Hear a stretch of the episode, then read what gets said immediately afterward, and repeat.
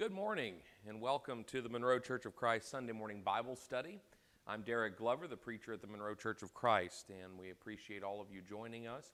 This will be the final Sunday morning that we are live with our Bible study, as we've been mentioning uh, in our recent videos and uh, on our social media. We will be returning to in person Bible studies here at our building, which is going to necessitate that we offer these lessons pre recorded uh, from here on out.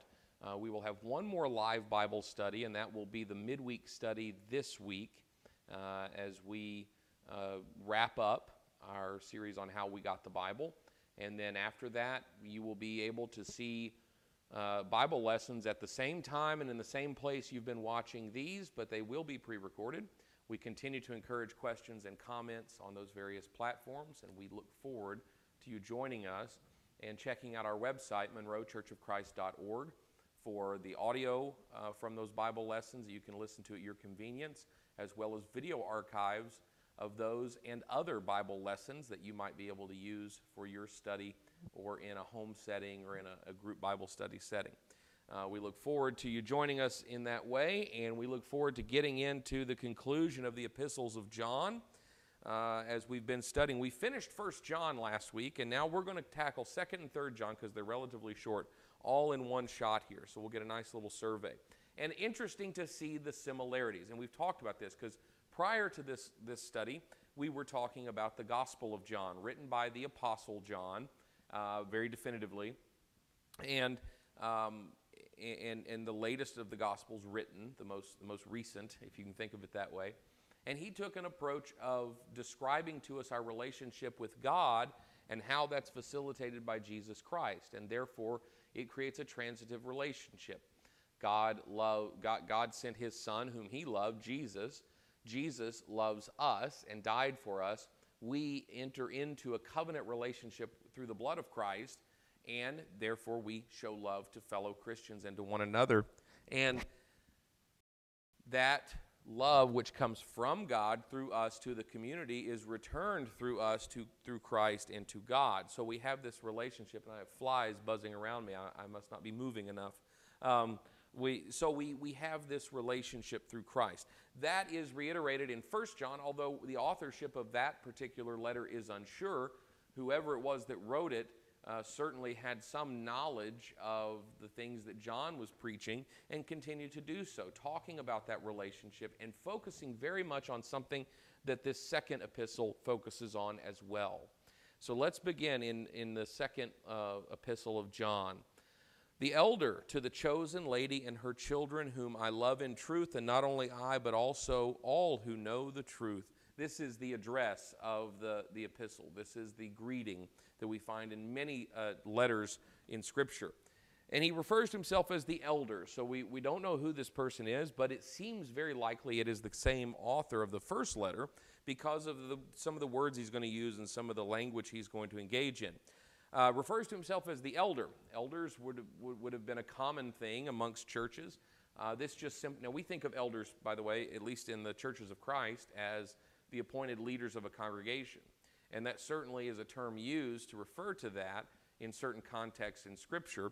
But also, uh, the elder uh, would have just been someone who was older, but not even necessarily so, someone who was considered a leader uh, spiritually amongst the church, who gave guidance, who offered wisdom. And so he refers to himself as the elder. To the chosen lady. Now, who would be the chosen lady? Well, think about how the church is described in Scripture as the bride of Christ. So this is the chosen lady. He's writing to the church and her children.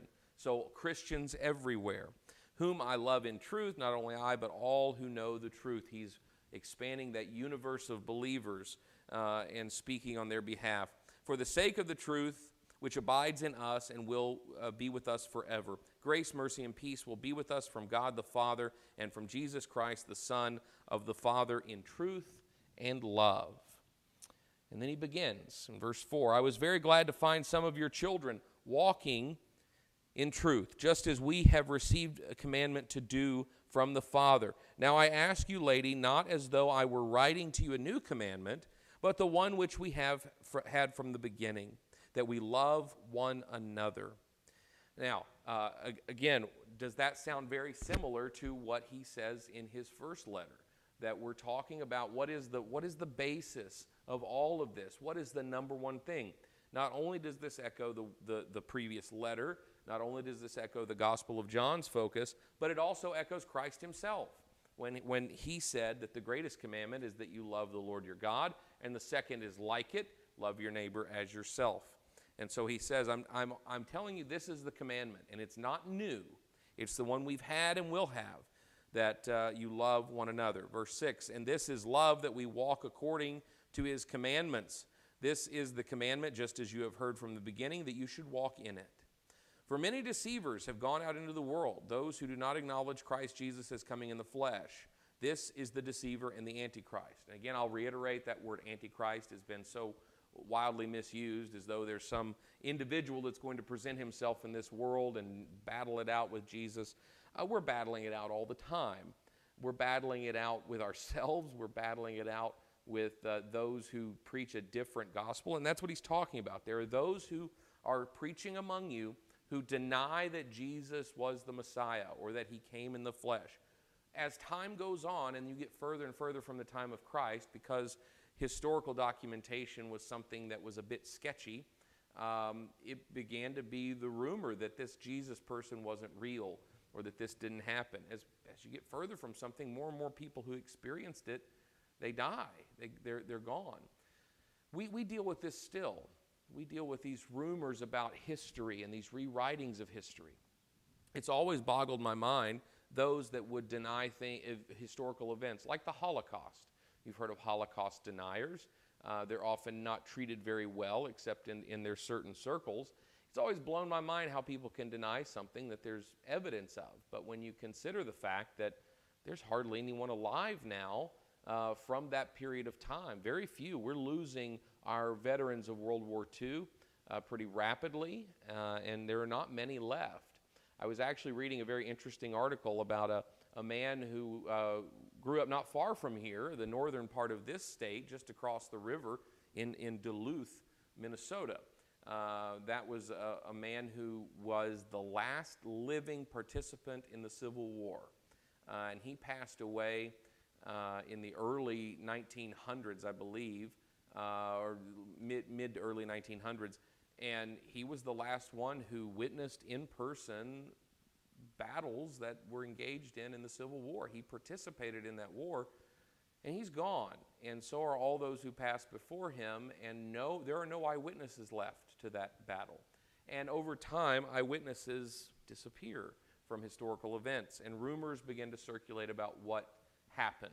And, and as we've grown in our culture and in our society and humanity, we tend to try and keep better records. But it would not have been uh, out of the ordinary for someone to come along and, and to teach that Jesus wasn't who he said he was or that he didn't exist at all. And the writer says this is the deceiver and the antichrist. Um, interestingly enough, deceiver is a word used very often to refer to Satan or the evil one. And so he encourages them to be mindful of this. Watch yourselves, verse 8, that you do not lose what we have ac- accomplished, but that you may receive a full reward. Anyone who goes too far and does not abide in the teachings of Christ does not have God. The one who abides in the teaching, he has both the Father and the Son. There's that transitive property again. If anyone comes to you and does not bring his teaching, do not receive him into your house, and do not give him a greeting. For the one who gives him a greeting participates in his evil deeds. That is some strong, strong language. So, who is this deceiver and this antichrist, and what is it that they're teaching, and what is this teaching we're to abide in? Well, what did the author say was the commandment that we had from the beginning that we always must abide in? Love one another. And why do we love one another? Because God, because He offered His Son, who He loved, and because that Son showed us love in being crucified and dying on our, on our behalf, we are loved by God and we love others out of respect for that love. If we accept a teaching that Jesus was not who he said he was. Now, I will say, today we have, uh, we've discovered and, and verified a lot of historical evidence, and most people agree Jesus existed. Whether or not they accept his divinity is a different story, and, and that remains a point of contention for people who do not believe. So we can apply that here in in a modern context that there will be those who teach against the divinity of Christ, which is the thing that the gospel writer John fought so hard to make clear, and this author does as well. And so, if we accept that Jesus wasn't who he said he was, then all of it breaks down, and there was no sacrifice offered by God out of love, and we do not have the love of God in us, and therefore the commandment to love one another is null and void. You see, if you begin to accept that Jesus wasn't who he said he was, the whole thing breaks down. The gospel has absolutely zero purpose uh, in our life. And he says, so be careful. Don't be carried away by these folks who are preaching against who Jesus was. Because if you do, you're participating in evil. He's got some pretty strong words. Don't welcome them into your house. Don't even say hello to them. You need to ignore these people. And then verse 12, we conclude the, this letter. Though I have many things to write to you, I do not wish to do so with paper and ink but I hope to come to you and speak face to face so that your joy may be made full. The children of your chosen sister greet you. In other words, the, the Christians here where I am send their greetings to you where you are, and I hope to join you soon. So, in this very short letter, he says a very simple thing keep loving one another. There are people who want to teach you things that will destroy the call to love one another. Don't listen to them. Don't participate with them. Don't even welcome them because they are from the evil one. If anyone teaches you that you have the authority to not love someone on the basis of, what they're teaching about Jesus Christ, you need to ignore them. You need to show them the door. You need to walk away. That's very interesting because we've made a lot of different uh, distinctions about who we're to recognize as our brethren and who we're to welcome and who we're to fellowship. And yet, this author here in the Holy Scripture tells us it's love everyone, uh, just as Jesus loved us, just as God showed love through Christ. And the only one you're supposed to walk away from is the one that's telling you not to love everybody. So let's move to the third letter. and this is a, a little bit different one, but again, we want to give it its attention as we conclude our, our Sunday morning Bible study series. The third letter of John in, oh, I said series, and my watch thought I meant Siri. uh, so let's start there. In verse 1, the elder, again referring to himself as the elder, to the beloved Gaius, who I love in truth. Very similar greeting, but this to a specific person named Gaius. And we've seen that name elsewhere in Scripture. So this is someone who's participated in the ministry of the church in the first century, who was known to other Christians. So here, again, assuming it may be the same person.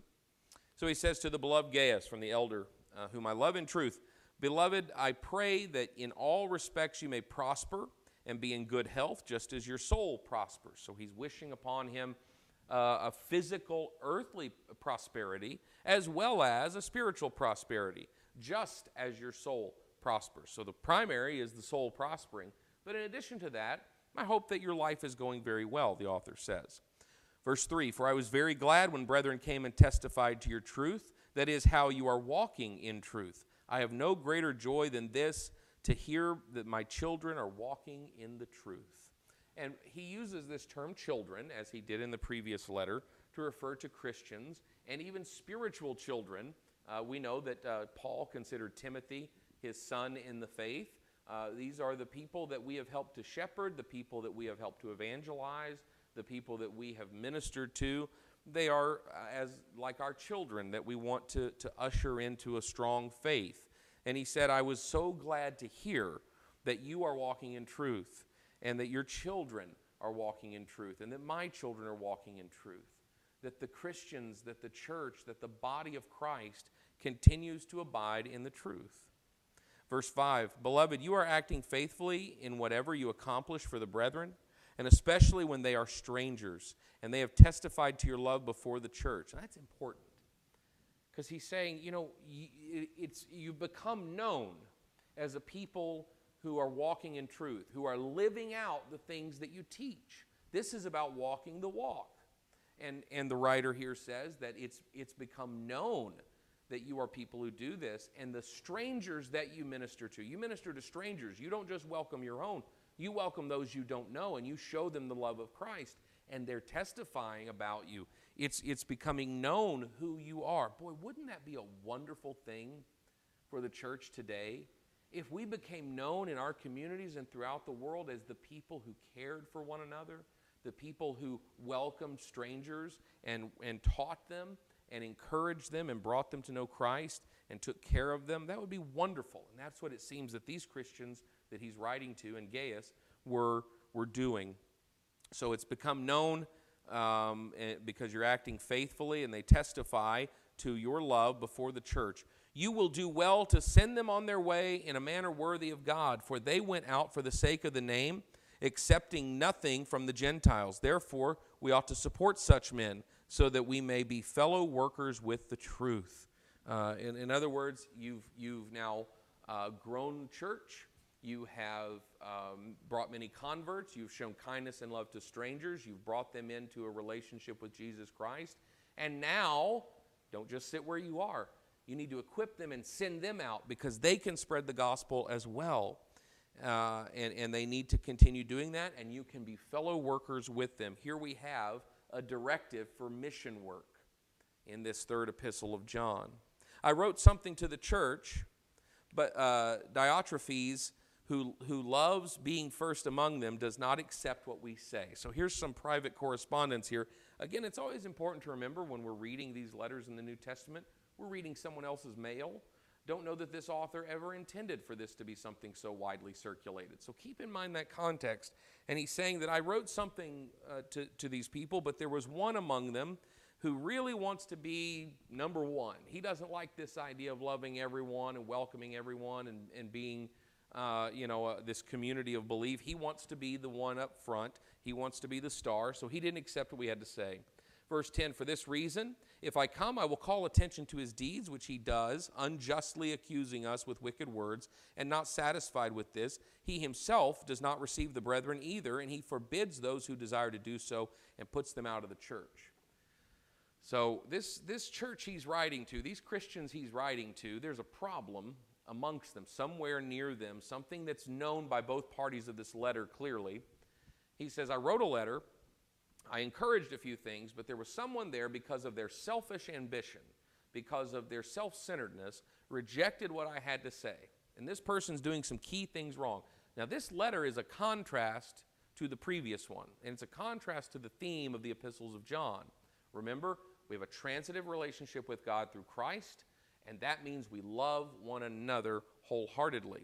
But someone among their group, uh, Diotrephes, was apparently not engaged in this sort of attitude. He was selfish, he was self righteous, and he accused John and others, or this author and others, of, uh, of evil things, of wicked things, and he doesn't fellowship other Christians, and he kicks people out of the church. He's building his own kingdom. He's not building the Lord's kingdom. And so he says, When I get there, I'm going to rebuke him, and I'm going to rebut these things. And then 11, verse 11 Beloved, do not imitate what is evil, but what is good. Look for good examples and follow after them. The one who does good is of God, the one who does evil has not seen God. Demetrius has received a good testimony from everyone and from the truth itself, and we add our testimony, and you know that our testimony is true. I had many things to write to you, but I'm not willing to write them to you with pen and ink, very similar to the previous letter and I hope to see you shortly, and I will speak face to face. Peace be to you. The friends greet you. Greet the friends by name, the friends being Christians, your fellow Christians. All of these Christians greet you, and you should greet one another. And that doesn't just mean saying hello, that means welcoming them, it means being uh, hospitable, and it means offering grace and a relationship and kindness and good deeds. So, in these letters, this writer is encouraging a good many things. First, in the first letter, he, he, he uh, is, is encouraging them to continue in the walk in the light, continue to be faithful to God, continue to be faithful to the gospel, continue to preach the love of God and the love we have for one another. And in the second and third letters, he writes to individuals and to church and to a local church and says, "Hey, I'm going to come see you, and I've got a lot of things to encourage you with. But in the meantime, let me tell you, in, in Second John. He says, You're doing a great job. Keep doing it. I know there's some people out there telling you not to welcome everyone and not to be uh, loving to others, but don't listen to them. They're not from God because they don't preach the gospel of Jesus Christ. And in this third letter, he says, We've got a person that's causing some problems because they're building their own kingdom. Don't listen to them. Keep doing what you know is right. Don't imitate what is evil, but imitate what is good. And the one who does good is from God, the one who does evil has not seen God. And he does encourage them. I've heard good things about what's going on there, and I look forward to seeing you. The attitudes demonstrated in these letters, which are often overlooked and very rarely studied uh, in depth um, because of the nature of them, they're strange. You know, you can read Paul, and e- even when he's writing to a specific group of people, his teachings are quite broad. His teachings seem quite uh, over, overarching. Even when writing to Timothy or writing to the church in Rome, he's saying big things, helping give guidance to how we live out the gospel in broad terms as a church. The epistles of John are very focused, they're very uh, individual. In fact, he mentions individuals by name in these letters. And he said, and, so it feels uh, very, very specific, and sometimes we have trouble applying that. But it's very simple to take something that's specific and apply it broader because he is pretty broad in how he describes these issues. And he says, look, just keep loving one another, keep welcoming one another as Christians and as brethren. And don't be creating division and don't be creating strife and don't be following after these rumors that Jesus wasn't who he said he was. And certainly don't allow people to build their own kingdom. Flee from them. Now, notice that contrast. Welcome everyone who is a believer. Don't, don't cast people out, don't divide people. Who do you divide from? Who do you run from? You run from the people that are creating division. It's interesting letters. They're not preached often enough, they're not studied often enough. But I'm glad that we've had the opportunity to look at them together, and I'm glad you've decided to join us to do that. So, we're going to take on some new things in the coming weeks. Um, again, as I mentioned, we'll have our midweek study to conclude how we got the Bible later this week.